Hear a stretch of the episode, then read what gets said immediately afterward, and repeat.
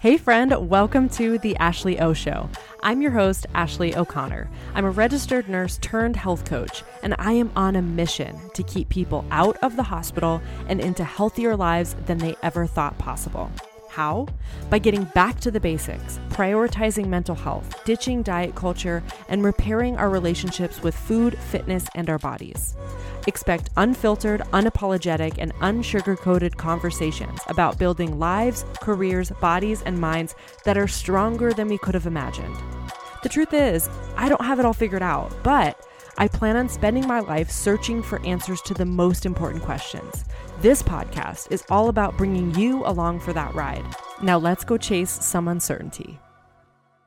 What's up, guys? Welcome back. I am so grateful to have you here in the Burnout series, which we are right in the middle of. This is day three of the Burnout series. Yesterday, we chatted a little bit more about different types of burnout so you could identify with which situation relates to your life, or maybe more than one situation when it comes to burnout. And then today, we are going to talk about the effect of burnout on our bodies. This one, we're going to get juicy and scientific and really dive into the physical impact that burnout or chronic stress really can have in our bodies. Before we do that, I just want to make sure that you guys are well aware about the Burnout Club, which is my upcoming hybrid program, which is coming up later this month. We're going to kick this off. It's going to be six weeks long, so you will be done before the holiday insanity. But it's a chance for us to finish 2023 lit up and strong so that we head into 2024 without the overwhelm that often comes with the new year. For so many of us, we love the new year because we get to make all these new goals and it's exciting, but it also comes with a ton of overwhelm because it makes us look at our life and think, I'm not enough. I haven't done enough this year. I wasted 2023. Here's all the areas of my life that need improvement. And we end up with this list of like 80 things that we need to completely change come new year.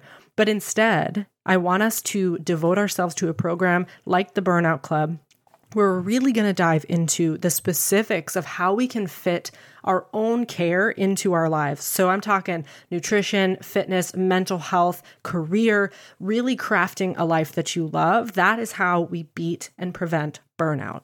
But we're doing it with a twist because I think so many programs and things out there give you this complex laundry list of items that you need to change in a short period of time, and they end up adding more overwhelm to our lives, which I know you don't need.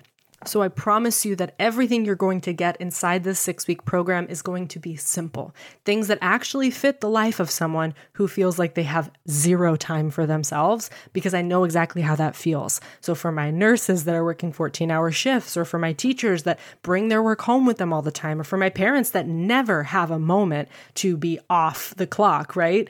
This is for you. And the really cool thing about this program is that it's hybrid, meaning that you get the really fun parts of a group program where you get to connect with other people who are going through the same thing. But I'm also adding in one on one coaching along with your group coaching calls that gives you that personalized support so that you can build out plans that are actually going to fit your lifestyle because you are not a cookie cutter person and you don't need a cookie cutter program. So, if you're ready to finish 2023 better than you started, this is the program for you. I want to see you there. Jump on the waitlist, go into the show notes. There's a link right there. It'll take you five seconds to get your name on that waitlist. Or if you're listening to this right now and you're like, Ashley, this is me, I want in, shoot me a message over on Instagram. Just tell me burnout, and I will give you all of the information and we'll get you in the door right away, even before the doors officially open later this week. Okay, with that being said, let's dive into the juiciness of today's episode where we're going to talk about the physical impact of burnout. And this is where I get into my jam because I love talking about the science pieces and applying them to real life. Because it's one thing if we can look at research and think about the scientific basis for things and what's actually going on in our bodies, but it's a whole other thing if we can take that information and apply it to our lives. And that is my intention here. So, just as a reminder, there are three main elements that come along with burnout. The first is emotional exhaustion. This is the one that we see, especially in women, being the primary symptom. And then there's depersonalization and decreased sense of accomplishment. Now, the common thread amongst all of these elements of burnout is stress. Think of burnout as chronic and persistent stress, the type that just weighs on every single area of our lives and has a huge impact on our mental, physical, and emotional health. If persistent and untreated, this is how we get to a place of burnout. So think of chronic stress as a precursor for burnout. So Burnout is just chronic stress on steroids. So, today we're really diving into the physical impact that chronic persistent stress has on our bodies, which honestly is pretty universal, even if you're at a point where you don't identify as being burnt out yet.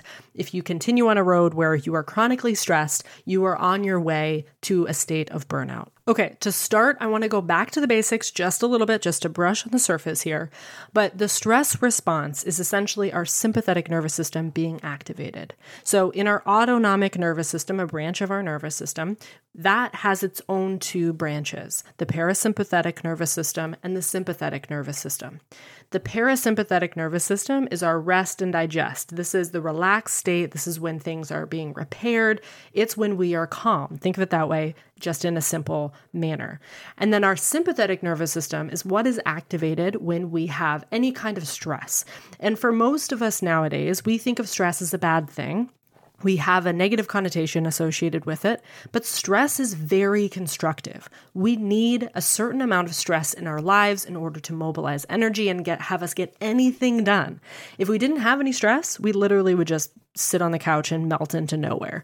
So we actually need stress for our lives. It's when it's chronic, persistent, and never goes away that it becomes problematic. So your sympathetic nervous system, you've probably heard this before, is what activates that fight, flight, or freeze response that so many of us think of when we think of stress. This is where we're going to be focusing today. So, when that fight, flight, or freeze response, when the stress response is activated, a cascade of things happen within the body. And I'm talking about the physical impacts specifically. So, the purpose is for us to be able to mobilize energy enough that we can escape a threat. Because the classic example, right, is that right now you're running away from a lion. So, what would we want our bodies to be doing in order for us to successfully run away and escape from a lion? Because the consequence is death if we are unable to do so. So, when the stress response is activated, a series of events happens within our body in order to give us enough energy to do so. So, hormones are released, certain organs are given energy and certain organs are depleted of energy because they're unnecessary, and we are able to escape said threat. So there are a lot of players involved in this response, but I want to focus on two big ones. The first is epinephrine. So epinephrine is responsible for muscle activation, making sure that blood gets to the muscles, increasing heart rate, increasing blood pressure, opening the airway so that we are able to breathe faster and have our heart pump faster so that we can move very quickly. You may have heard epinephrine referred to as adrenaline. They are the same thing, two different terms for the same hormone. The second big player in the stress response is glucocorticoids, mainly cortisol. That's probably the one we all talk about most cortisol is extremely important in order to keep us going. It gives us the energy we need to continue to escape from the threat.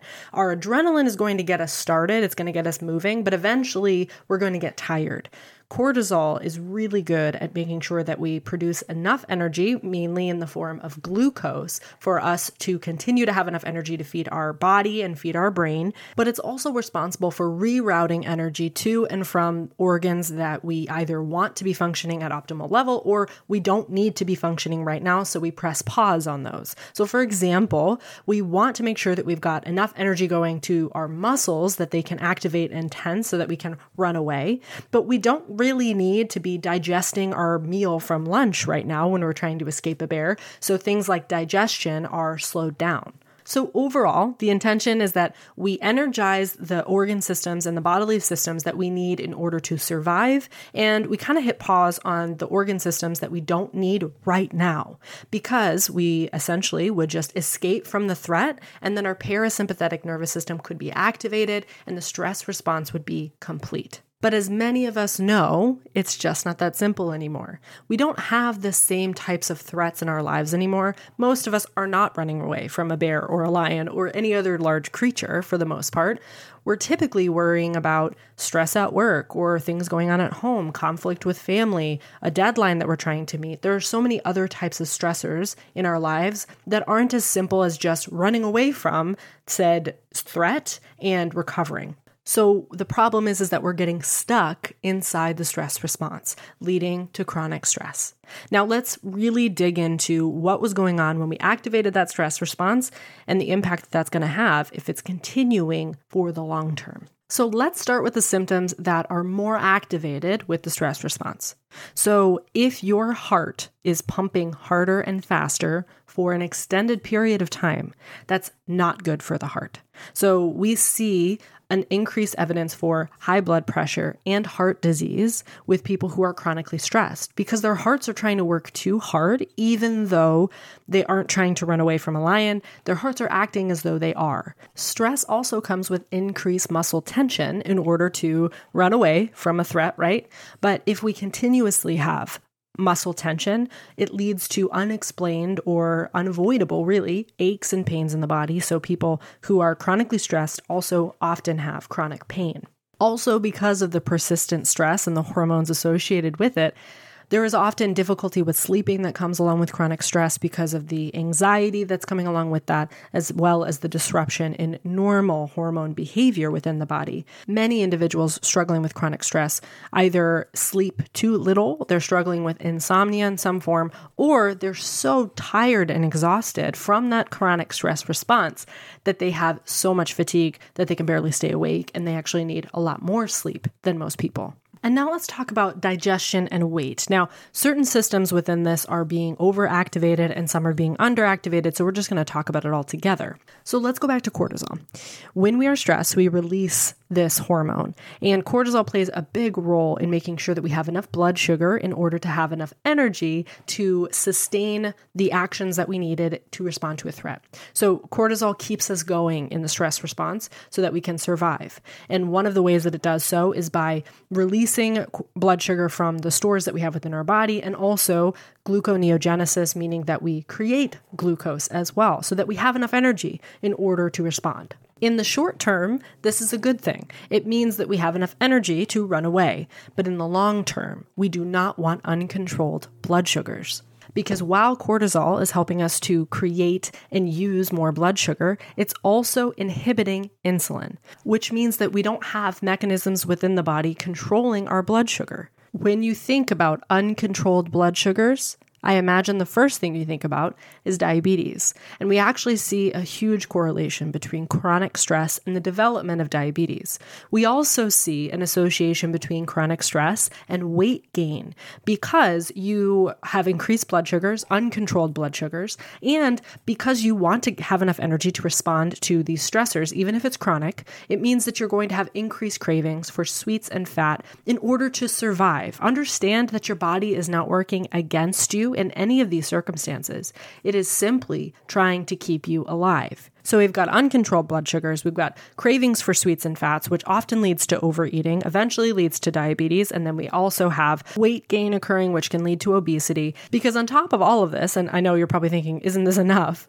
Cortisol also prevents fat loss because, once more, it is trying to keep you alive. And when we are trying to escape a threat, we don't want to be losing weight. We want to hang on to whatever energy we can so that we have enough to survive. And so cortisol eventually impedes fat loss. It's slowing down your metabolism as a protective measure, and your digestion is being slowed down because all of that energy is di- being diverted elsewhere. Because again, we want our heart, our lungs, our muscles to be working hard, and we can kind of hit pause on things like digestion and your immune system. So I want you to really pause here and think about this.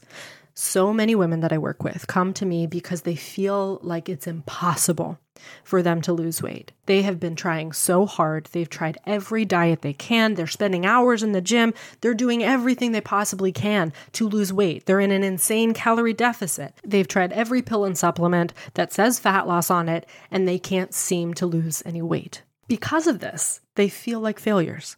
They feel like they're just not being disciplined enough. They feel like their body is working against them. Maybe their metabolism is too slow because they're getting older. They blame it on all sorts of things that the, that the world tells them is wrong with them.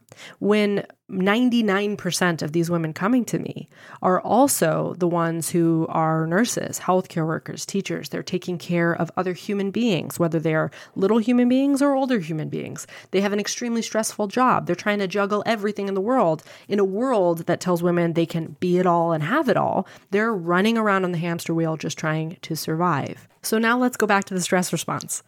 These women, and probably you as well, are incredibly stressed. And if we don't have healthy ways to manage said stress, if we just continue to belittle and berate ourselves for not being tough enough or disciplined enough, we're just going to sit in this chronic stress response and it's going to prevent us from getting anywhere with those goals. If you are chronically stressed, it is like 20 times harder for you to lose weight and change your body composition, build a body you love. And then on top of that, if you're trying to gain muscle, if maybe you're doing lots of strength training in the gym, Cortisol is catabolic, meaning that it actually breaks down tissue. Again, it's breaking down the tissue in order to get enough energy to help you survive.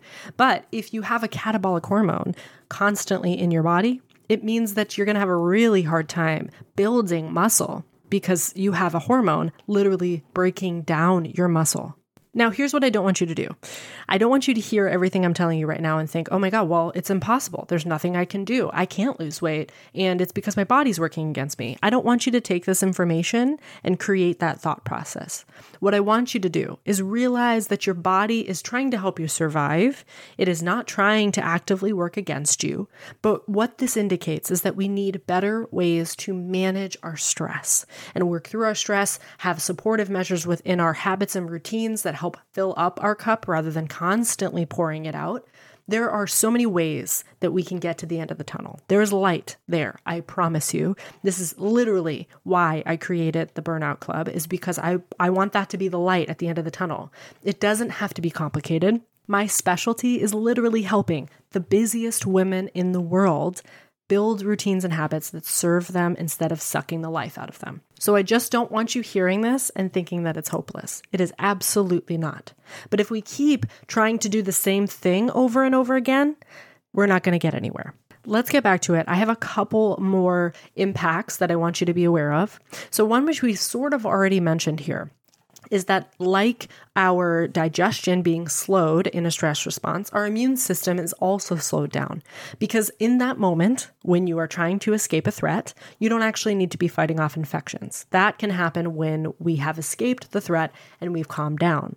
But if we are chronically suppressing our immune system, this can lead to a whole horde of things that we do not want. Illnesses, infections, even autoimmune conditions can be associated with a chronic stress response because our immune system is not working appropriately. And for my busy women listening in right now, I know you don't want a decreased immune system response because you don't have time to be sick. But this is often, these are the women in your life that you know who are really stressed and seem to always have a cold. You know who I'm talking about. Or for me, I see this a lot when I have a lot going on in my life and I'm like, God, now would be a really bad time to get sick. Guess what happens? I get sick because I'm not dealing with my own stress. I'm not taking care of myself. And my body says, Hey, what's up? We're going to make you take care of us. Always seems to happen. And the last thing I want to talk about that I don't think we talk about enough is that cortisol actually suppresses the release of many sex hormones, meaning that our hormone response when it comes to our reproductive system is impaired, which often leads to a decreased sex drive. This is another complaint I often hear from the women that I work with, but we often don't say it out loud because we feel like we have to be hush hush about this topic. And that comes from a whole other oppressive system that I think too many of us have been stuck in where we don't feel comfortable talking about our sexuality or sex out loud.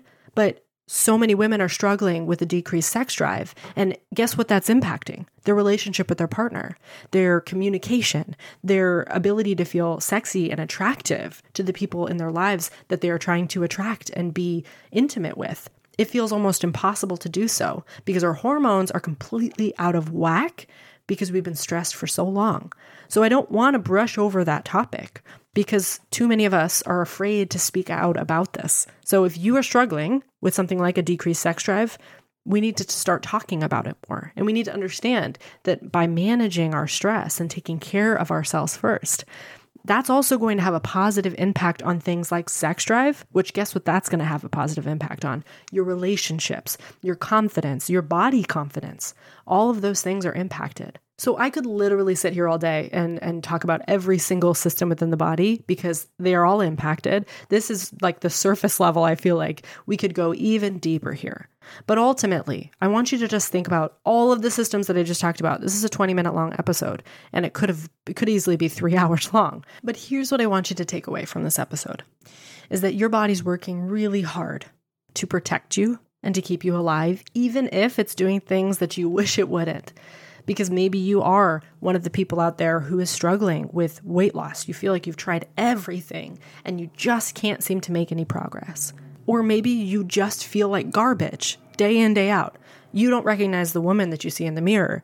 You don't feel at home in your body because it constantly feels like it's in pain or it's sick or it's just working against you.